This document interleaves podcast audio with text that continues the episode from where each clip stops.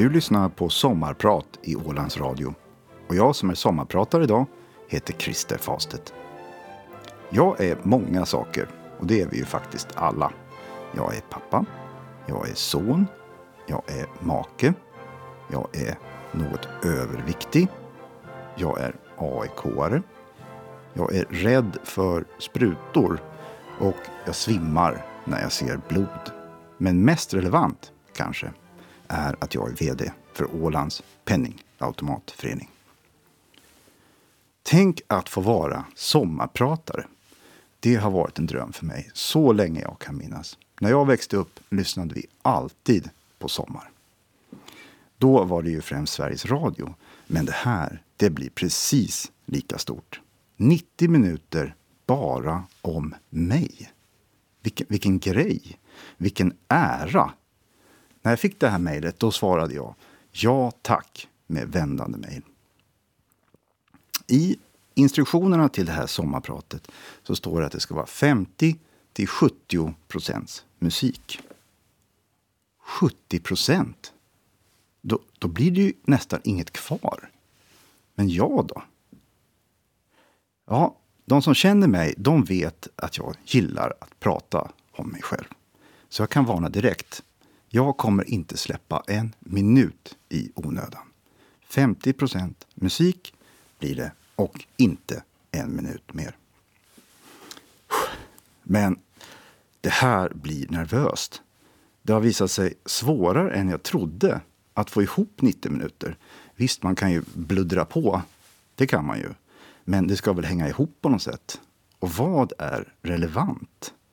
Det är lätt att bara bli så tröttsamt självförhärligande. Och det vill man väl inte höra i hängmattan. Och sen det här med att prata i radio. Sitta här med lurar i en studio. Det är ju helt nytt och ovant. Men ni ska veta att oavsett hur det går idag så har jag övat och övat och övat och lagt en ruskig massa tid på det här. Manuset det är 14 sidor långt. Det, det är en bok, ligger här på bordet framför. Så inga halvmesyrer här inte. Jag kan inte säga att jag är sådär coolt avslappnad och distanserad. Du vet det här, vi får se hur det går-stilen. Nej, det här är det enda sommarprat jag någonsin kommer att göra. Och jag går all in. Det kommer inte bli bättre än så här. I alla fall inte om det är jag bakom mikrofonen. Konkurrensen om er uppmärksamhet är tuff, det förstår jag.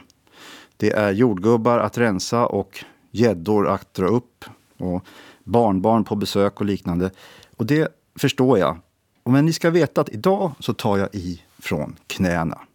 Häng med under 90 minuter så lovar jag följande godbitar.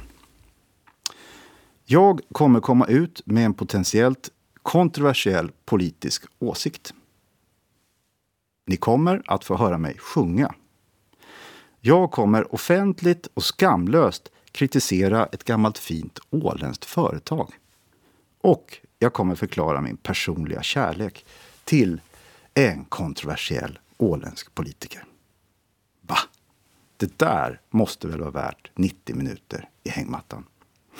Ja, okej, okay, okej, okay, okej. Okay. Nu kanske jag kvällstidningsvinklade det här lite. Eller?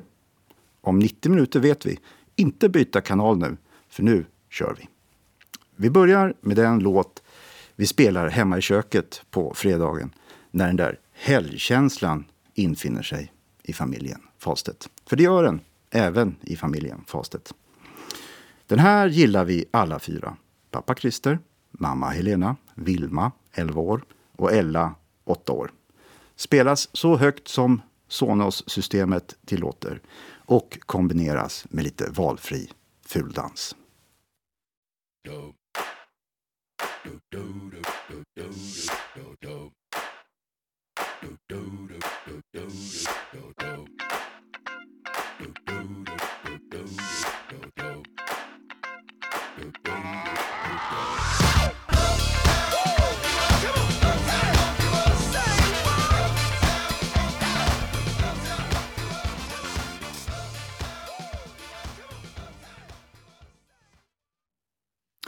Det där var Uptown Funk av Mark Ronson med den grymt coola artisten Bruno Mars. Man får fejda ut det på slutet för det blir lite bråkigt.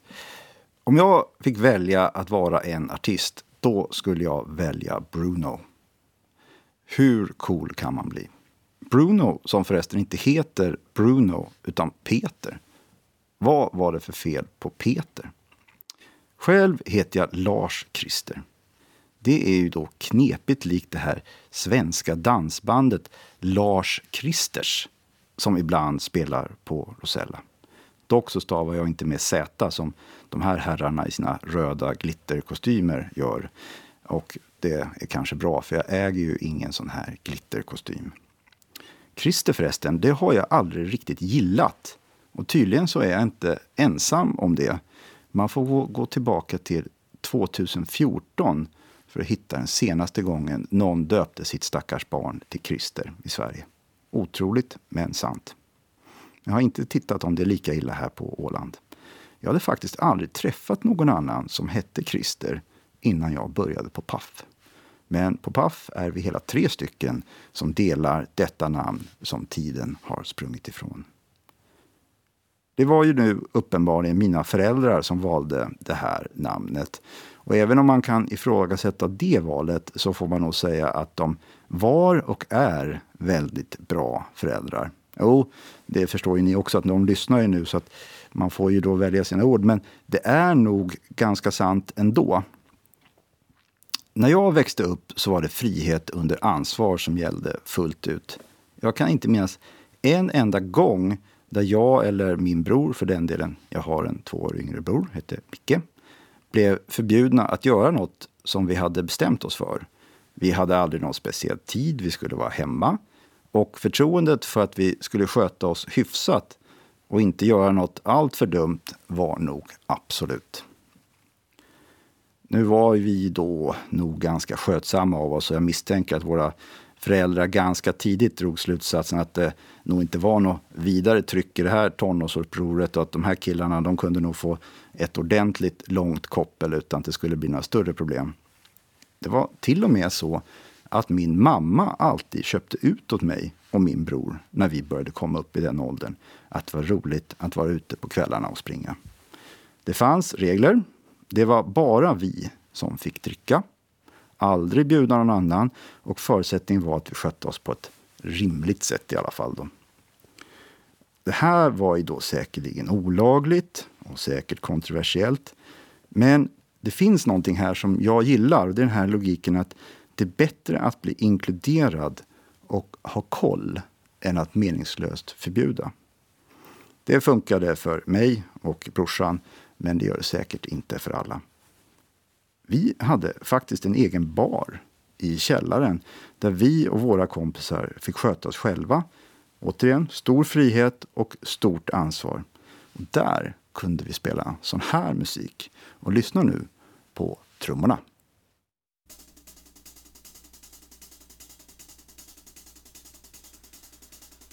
Mm.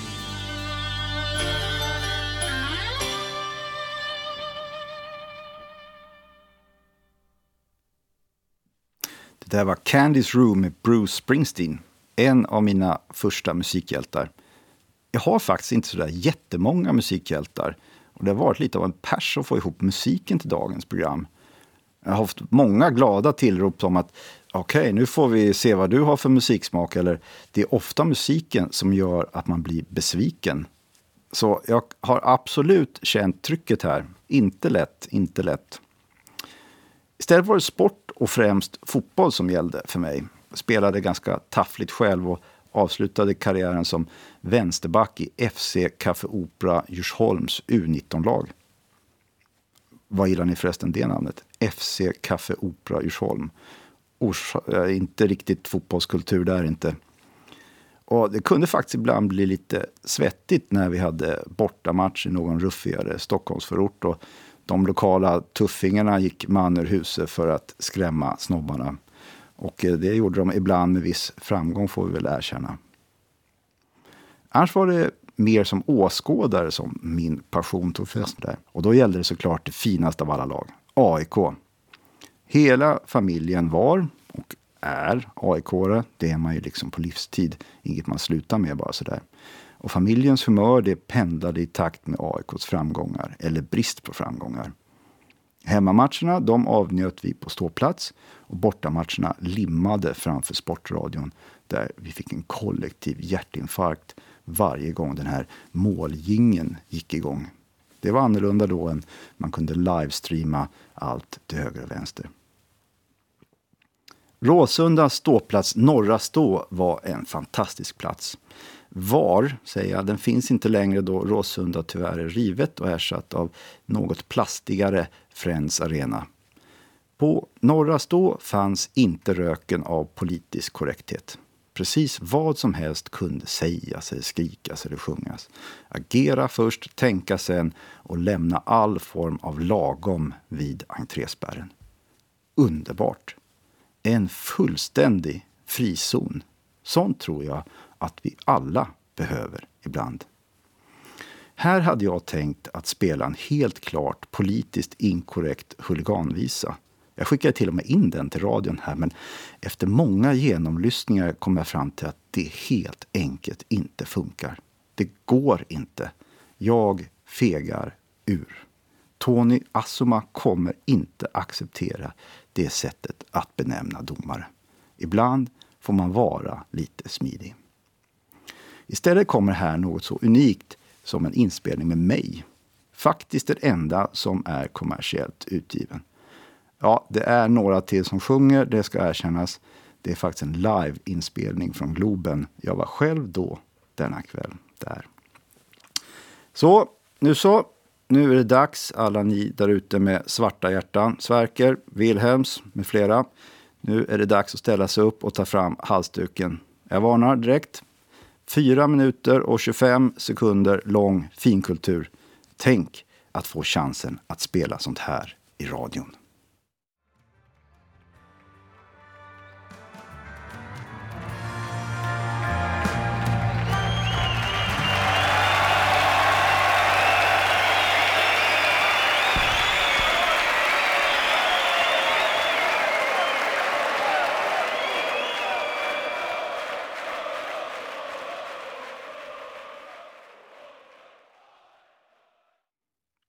Där var AIKs inmarschhymn Åh, vi är AIK, inspelad i Globen för många år sedan. Och jag har väl en 3000 dels royalty i den där kanske.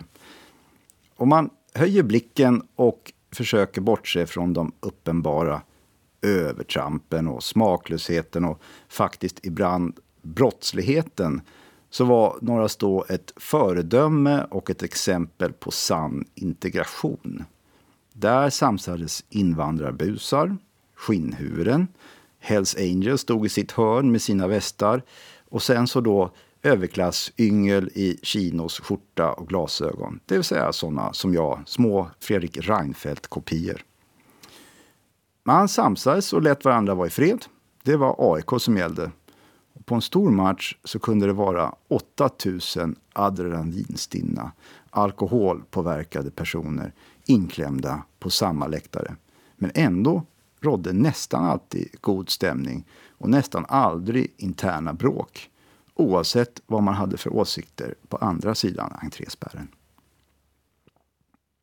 Fotboll på ståplats är kultur. Inte fint i kanten, men det är hjärta och smärta och det är tårar och skratt och passion och känslor och mer passion. Och under 90 minuter så finns inget annat. Det spelar inte roll om det är jobbigt på jobbet eller struligt hemma. Det är bara total närvaro just där och då.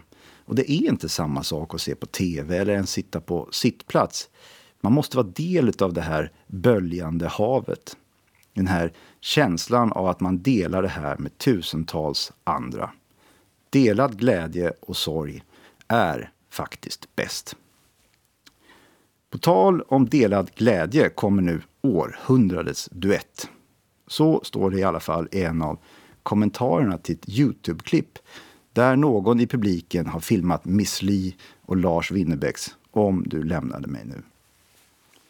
Ibland turas jag och tjejerna om att välja ett Youtube-klipp som alla måste se. Jag väljer alltid denna duett. Det blir stora protester. Ah, den är så fett cringe. Ja, den är kanske fett cringe, men den är ju så bra. Miss Li börjar storgråta, publiken blir alldeles tokig såklart och känslorna ligger utanför tröjan. Ibland är musik bäst på video. Det här klippet måste ni leta upp om ni har tråkigt i hängmattan.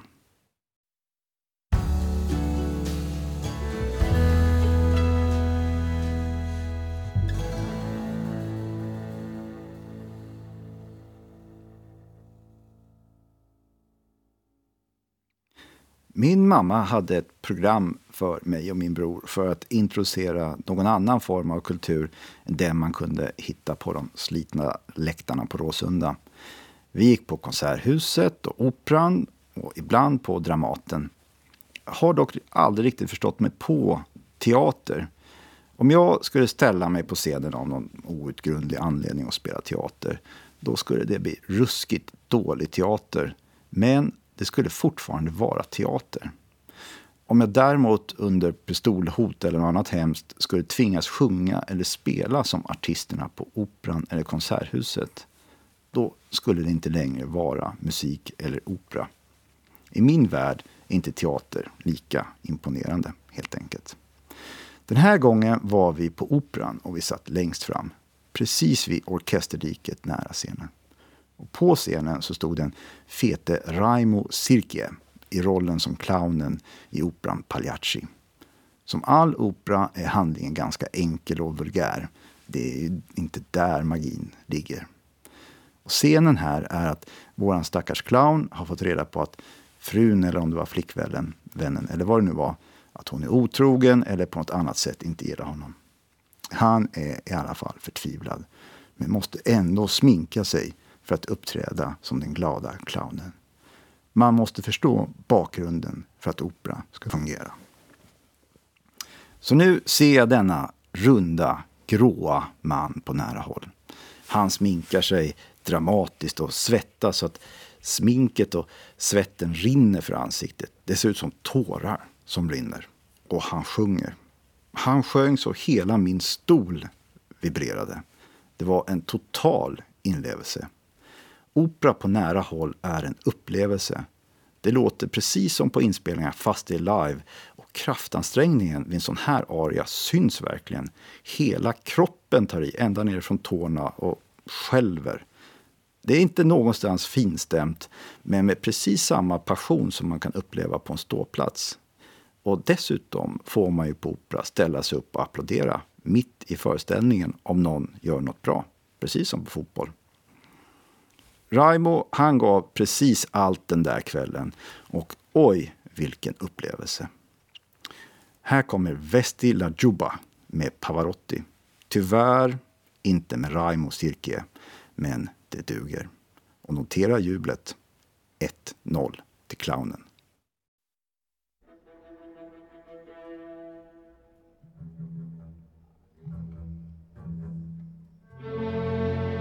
Recitar.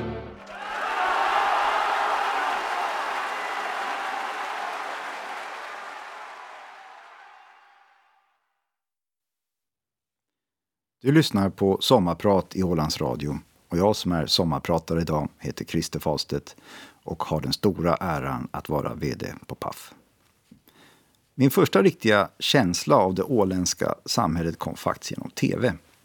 Jag lyckades efter visst knappande hitta Ålandskanalen. Och det var i alla fall en debatt på tv med Igge Holmberg. Igge det är en personlig favorit för mig. Jag har aldrig träffat honom, men jag har ett fantastiskt fint julkort med Igge som jultomte. Och vi har väl alla sett bilden på Igge endast iförd någon form av ganska ordentligt smickrande bambupinne. Alltså, vilken hjälte! Sånt måste man bara kapitulera inför. Åland utan Igge bara måste ju vara en tråkigare plats. Denne Igge var nu på tv och framförde med återhållen men ändå bubblande vrede en tirad där han upprörde sig över att förslaget med biologiskt nedbrytbara hundbajspåsar inte hade kommit längre på grund av då eventuellt mindre entusiastiska tjänstemän. Då förstod jag att Åland inte är som andra samhällen. Här har man det bra. När en rebell som Igge, han har ju trots allt en Kalashnikov intatuerad på underarmen, så rebell måste han ju vara. När en sån rebell bränner krutet på hundbajspåsar har ett samhälle uppnått mycket. Oerhört mycket. Det finns något unikt här i den här lilla skalan. Samhörigheten som jag tror kommer av att man, man är på en ö och man måste komma överens till slut och det vet alla. För så har det alltid varit och så kommer det alltid att behöva vara. För vi delar ju denna ö och måste efter allt det sagt hålla ihop. Jag kan ibland instinktivt reagera över att ganska små barn kan gå hem ensamma på kvällen här. Man åker i sin bil och rycker till. Oj, det här, det här känns inte rätt. Vad gör han eller hon ute så här sent ensam? Och det beror ju på att min referenspunkt är Stockholm. Det skulle aldrig ha skett i Stockholm. Men här så finns det en säkerhet och en trygghet som man nästan kan ta på. Åland ett fantastiskt samhälle. Även utan de här nedbrytbara hundbajspåsarna. Var stolta över det, ålänningar. Ni har byggt någonting fantastiskt här. Och tappa inte bort det i debatter om kommuner och skatter och bygglov etc. Det är lätt att ta mycket för givet och inte reflektera över hur fantastiskt det faktiskt är här. Att bli hemmablind det drabbar oss alla och ibland när jag tittar på debatterna från stadsfullmäktige i Mariehamn det är faktiskt mitt absoluta favoritprogram det är faktiskt sant. Jag har spenderat många fler timmar framför stadsfullmäktige än Netflix. Så kan jag känna att ta det nu lite försiktigt med varandra. Ni gör alla ett bra jobb och det är jätte, jättebra här. Tonläget kanske inte måste ligga fullt så högt. I alla fall inte hela tiden. Och nu har min fantastiska fru Helena fått önskat en låt som visade sig passa ganska bra, tycker jag. Jag har världens bästa fru. Det vet jag att det är många andra som säger sig ha också. Men som Connor MacLeod säger i Highlander. There can be only one. Och hon är min.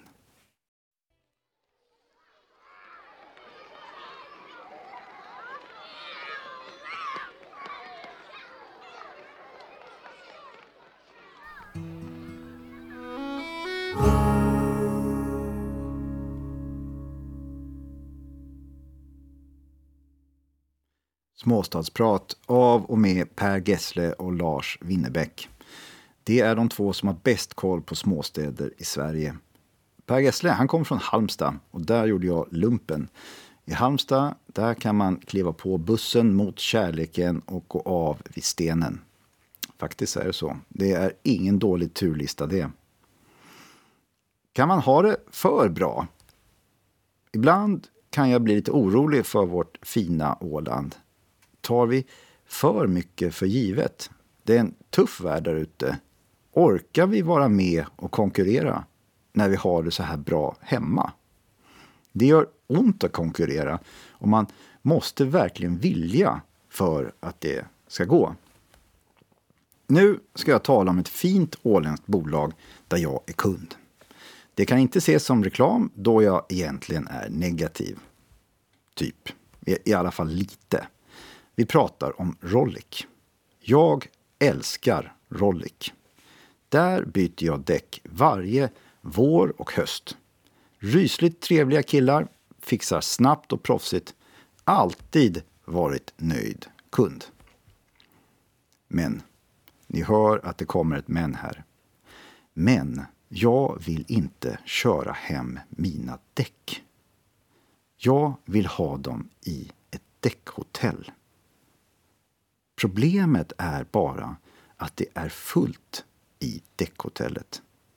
Och det har varit fullt i två år. Hur kan ett däckhotell vara fullt? Kan man inte hyra en lada eller en container eller bara ha på en bakgård? Mina däck behöver ingen luftkonditionering. Jag vill bara att de inte ska vara i baksätet på min bil. Nu finns det ju då säkert en bra förklaring till den här däckshotellsbristen. Jag antar att det har att göra med arbetsmiljöfrågor eller brandskydd eller byggtillstånd eller liknande. Och det är säkert jättetaskigt oschysst att ta upp detta. Men jag tycker att det ibland skulle behövas lite mera hunger här på vår fina ö. Bildligt talat och absolut inte bokstavligt. Men gör vi verkligen allt vi kan för att Mariehamn ska vara ett riktigt bra turistmål? Stöttar vi de galna entreprenörer vars inspiration, blod, svett och tårar som vi är så beroende av för att skapa ett framtida välstånd? Det är ju inte storföretagen som ett sånt som jag leder som ska se till att betala räkningarna i framtiden. Stora företag kommer bara att anställa färre och färre. Inte minst internet och datorer och mobiler gör att färre kan göra lika mycket eller mer. Nej, vi behöver småföretagarna, de här lokala initiativen för att hitta framtida arbete och inkomster. Ofta så har de som är entreprenörer en väldig drivkraft. Det är ju det som liksom gör dem till entreprenörer. Och det är ju då ganska vanligt att den inte alltid kombineras med en passion för pappersarbete eller en naturlig fallenhet, för att inte säga dumheter i offentligheten. Och det kan vara så att man ibland behöver ge dessa eldsjälar både en andra och en tredje chans innan man dömer för hårt. Själv är jag VD på ett stort bolag. Där ingår det liksom rollen att det är något du gör ett tag. Tills du får sparken, eller tills du tröttnar, eller något ännu roligare dyker upp. Du har bara företaget till låns under en tid. Som entreprenör är det ingen skillnad mellan dig som person och företaget. Det är samma sak. Du är aldrig ledig, du är alltid personligt engagerad. Jag har själv varit entreprenör så jag vet skillnaden. Och som inflyttad ålänning blir jag oändligt tacksam när någon överoptimistisk galning orkar dra igång ett projekt som känns helt dömt att misslyckas. Det är i detta galna projekt nästa generation ska jobba. Lita inte på att Paf, eller Viking Line eller Ålandsbanken har fler anställda på Åland om 25 år än idag. Det är galningarna som ska fixa det här åt oss. Nu är det dags att gå tillbaka till rötterna. Sån här musik är jag uppväxt med. Ofta ännu mer country faktiskt än detta. Country, det verkar stort här på Åland. Jag var en gång på ett möte här där samtliga talare refererade till olika Johnny Cash-titlar. Det var Walk the Line och Ring of Fire och San Quentin både hit och dit. Kreativt, påläst, påminde mig om min barndom. Nu är det inte Johnny, men väl Nancy Sinatra och Lee Hazelwood med Summer Wine. Strawberries, cherries and an angel's kiss in spring. My summer wine is really made from all these things. Take off those silver spurs, help me pass the time, and I'll give to you Du lyssnar på Sommarprat i Ålands Radio och jag som är sommarpratare idag heter Christer Fastedt och är än så länge VD på Paf. När jag växte upp matades jag med historien om våran släkts finska arv. Vi var släkt med hjälten Sandels adjutant. Ni vet han i Fänrik Ståls sägner som på löddrig häst talar om för general Sanders att han är en fegis när denne hellre vill äta frukost än mota ryska anfall. Denna adjutant hette Falstedt och han vägrade att kapitulera efter nederlaget och gick till fots hela vägen till Stockholm, trots att han var sårad. Det där skulle ha varit sättet våran släkt kom till Sverige. Och det hade min farfar tagit reda på under sina släktforskningar. Och vi hade ett stort fint gammalt exemplar av Fänrik Ståls sägner som man med stolthet kunde bläddra i. När så min pappa som pensionär bestämde sig för också ta upp det här med släktforskning visade sig dock att detta var ett hastverk och ett önsketänkande. Och det var nog så att vi egentligen kom från ett gäng perukmakare från Gävletrakten och vi saknade all form av heroiska anlag i släkten. Dock var då redan skadan gjord och vi har alla fått oss en dos av finsk nationalromantik. Därför måste jag nu tala väl om Finland. Och jag förstår att det kan uppfattas som lite kontroversiellt.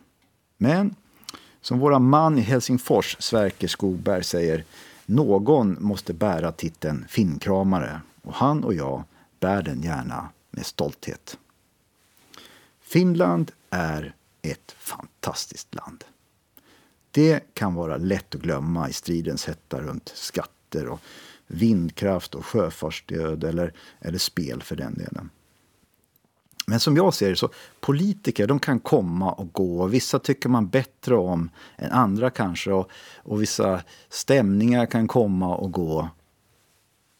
Och, men om man ska tillhöra ett land, finns det då ett bättre land att tillhöra än Finland? Jag har vissa drag av gubbe, trots mina inte så ansenliga 43 år. Min fru tycker faktiskt jag har ett, ganska många sådana drag. Men ett av dessa gubbedrag är att jag tycker att historia är roligt. I samband med att Finland fyllde, eller hade sitt 100-årsjubileum här, så fick jag då som lite halvofficiell person träffa massa intressanta människor och höra deras historia. Och minst Mest minns jag faktiskt ett seminarium på Kastelholm där det var, det var många intressanta personer i den panelen. Men mest imponerade en herre som länge varit Finlands ambassadör i Moskva. Nu kommer jag inte ihåg hans namn, men varje gång han öppnade munnen så kom något oerhört tänkvärt och intressant ut. Vilken pondus, vilken, vilken erfarenhet. Hoppas att Donald och Vladimir och gänget har sådana rådgivare och att de kanske lyssnar på dem också. Han berättade bland annat det här och det gjorde ett jättestort intryck på mig.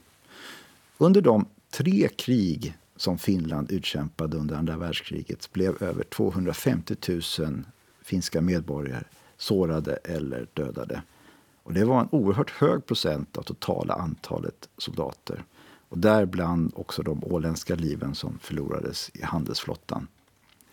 100 000 dog, men av dem så var endast 2 000 civila. Cirka 2 procent av samtliga dödsfall. För andra världskriget som helhet så var 60 procent av alla som dog civila. Och faktum är att den enda krigförande nation som lyckades skydda sin civilbefolkning lika väl som Finland var USA. Den finska armén var lika effektiv som Atlanten och Stilla havet i att skydda sin civilbefolkning. När sen övermakten till slut blev för stor och Karelen var förlorad så evakuerar man. Ingen lämnas kvar. Man städar sina hem och gjorde prydligt och sen hängde man nyckeln på dörren och vandrade västerut. Mer än 12 procent av Finlands befolkning blev hemlös nästan över en natt. Det är en på åtta det. Så hur många flyktingläger uppfördes? Hur många tält restes? Inte ett enda. Den finska befolkningen trängde ihop sig och gjorde plats för varandra. Och detta i ett land som bara 20 år tidigare hade utkämpat ett hemskt och blodigt inbördeskrig. Finland hade blivit en nation och slutit leden på rekordtid. Och som Mannerheim säger, visat att man har förtjänat platsen som fri och självständig nation. Fantastiskt!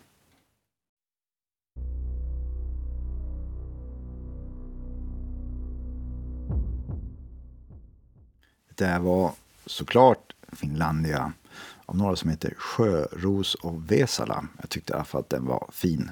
Så hoppas jag att det var riktiga Finlandia. Jag förstår ju inte ett ord då, men ja, vi hoppas på det.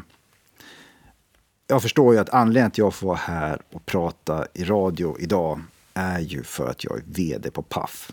Och inte för att rabbla historiska anekdoter, även om jag som unggubbe tycker att det är kul. Så jag tänkte berätta lite om hur det är att vara VD på Paffen. För man säger ju Paffen här. Ja, det är ju då såklart enormt roligt. Dels för att det är ett spännande bolag med intressanta utmaningar och bla, bla, bla, bla, som det heter på torrt vd-språk. Och det är det ju, men så säger alla. För det som gör Paff unikt, det är ju ni. Det är ju ålänningarna och det intresse ni har för vårt företag. Alla ålänningar har en åsikt om Paf och vi lämnar ingen oberörd. Lite grann som AIK faktiskt är. Paf är viktigt och berör på riktigt. Och det måste ju betyda att även mitt jobb är viktigt och berör många människor på riktigt. Och det gör det här jobbet speciellt för mig.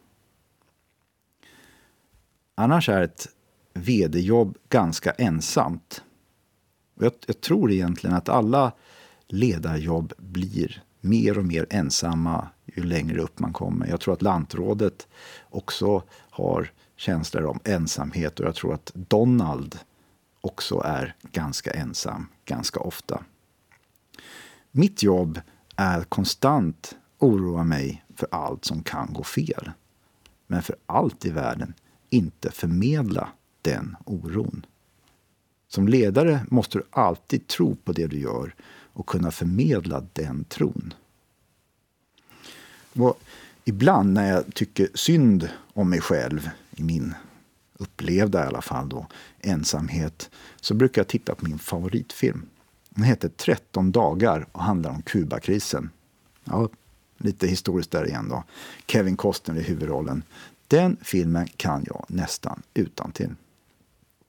Och förutom de här gubbevibbarna och historiekopplingen då, så gillar jag hur den sätter de problem som jag känner att jag har i relation till något annat. Det här med internationell expansion som jag funderar på. Det kan ju vara knepigt, men relaterat till att spränga hela världen i luften så är det ju onekligen mindre dramatiskt. Det kan vara skönt att relatera till. Och jag har förstått att jag inte är helt ensam med sånt här. Jag träffade en annan person som hade en liknande roll som jag. Och han, han gillade att titta på Game of Thrones. Ni vet den där serien på HBO som är ja, nästan lika bra som Mariehamns stadsfullmäktige. Det finns faktiskt en del likheter mellan fullmäktige och HBO, Game of Thrones när man tänker efter. I alla fall, han såg samma avsnitt där den här hjälten Jon Snow ska försvara en 100 meter hög isvall mot en annalkande armé av snözombies samtidigt som han blir huggen i ryggen av de sina. Den där Jon Snow, han, han har det inte lätt. Då blir omorganisationer och kvartalsmissar och liknande lättare att hantera. Nu har Ella och Vilma fått önska en låt. Och det blir Put your hands up för Sverige med Samir och Viktor. Tjejerna har inte hunnit bli riktigt lika Ålandsfränsta som jag har ännu. Vi får jobba på det helt enkelt. Kanske finns det ett budskap här.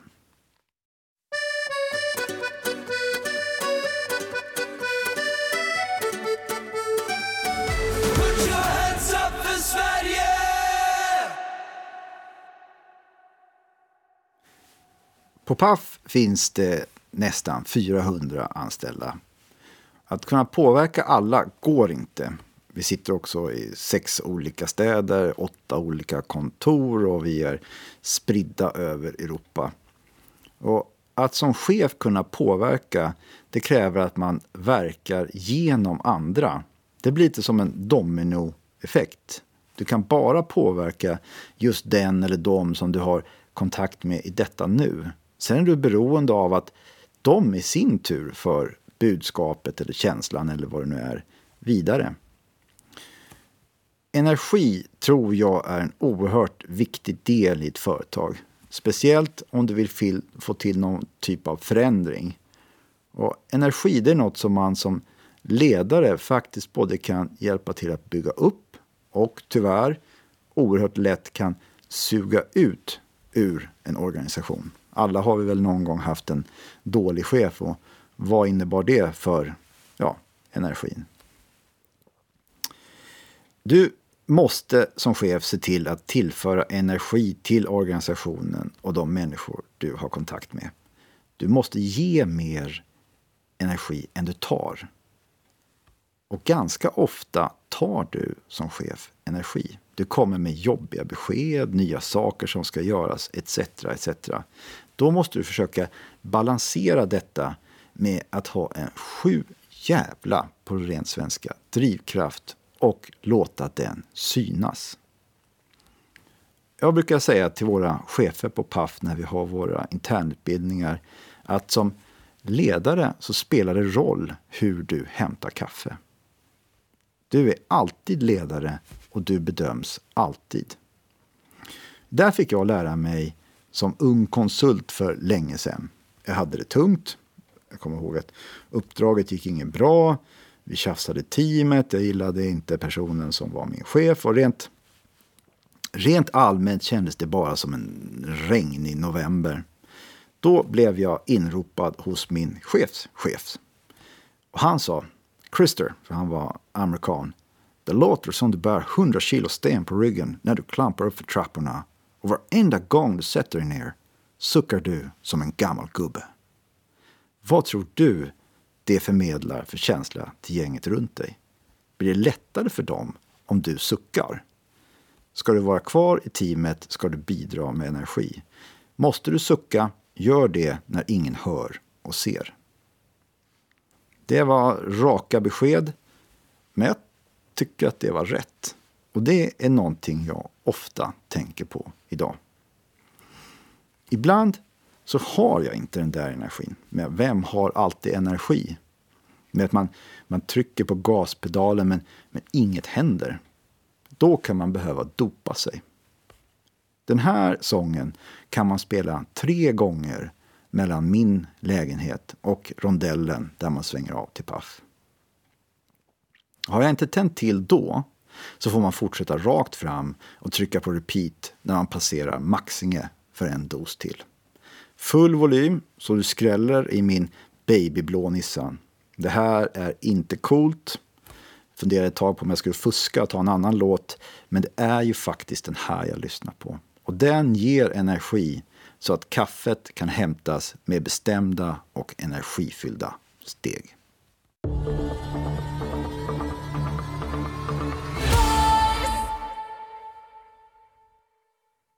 Japp. Party Voice med Jessica Andersson. Viss rodnad på kinderna har jag allt, men nu vet ni. Som chef försöker jag fokusera på två saker. Det ena är energin, som vi pratade om, där Jessica kan hjälpa till. Och det andra är snabbt beslutsfattande. Och jag sa snabbt och inte korrekt beslutsfattande. Och det är för mig en viktig distinktion. Dagens internationella konkurrens den går i ett helt rasande tempo. Och idag så är det mycket viktigare att vara snabb än att vara stor och stark. Att vara långsam, och då speciellt på internet, det är närmast en, en garanti för att bli utslagen. För att bli snabb så måste en ruskig massa beslut fattas. Och fattas snabbt. Då måste man vara beredd på att fatta fel beslut. Och det är jag. Jag är jättebra på att ha fel. Jag har fel hela tiden och pratar gärna öppet om alla felbeslut jag tar. Och jag tänker så här att när jag tar ett beslut, då gör jag det utifrån den information som då finns tillgänglig. Ofta så visar den sig sen då att den är felaktig eller ofullständig och man inser efter ett tag att oh, nej, det här, det här var tokigt, det här blev inte helt bra, det kanske till och med var fel. Ja, gott så. Så länge du direkt erkänner det och ändrar beslutet utifrån den nya informationen så kommer det här bli bra. Men om du i din prestige inte klarar av att ha fel och håller fast vid gamla beslut så kommer saker och ting gå snabbt utför. Då blir du en Bagdad-Bob.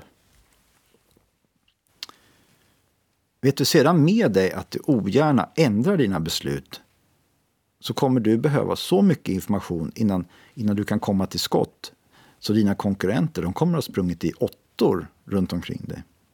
Nej. Så ledare måste du kunna ha fel och du måste kunna erkänna det utan att du känner att din auktoritet försvinner. Jag kan ofta bli förfärad över hur svårt politiker har att erkänna felbeslut. Ja, jag antar att det också gäller oss tjockisar i näringslivet. Men varför? Vad, vad är det vi är rädda för? Men alla vet ju att det ibland blir fel. Och för mig så är det enormt viktigt att den som sitter med makten den är öppen för att han eller hon kan ha fel och är villig att ompröva sina beslut om nya fakta dyker upp och sedan stå för det. Säg som det är. Stå inte där och skrapa med foten eller svara något kringelikrokigt. Den som aldrig har fel är den som aldrig gör någonting. Om man blir straffad för att ha fel är det naturligt att inte göra någonting alls. Aldrig ta några beslut. Men då kommer varken bolag eller samhällen må bra i längden. Nu kommer en låt som jag tycker är jättefin. Inga budskap här, utan bara bra musik. Super 8 med Danny Saucedo.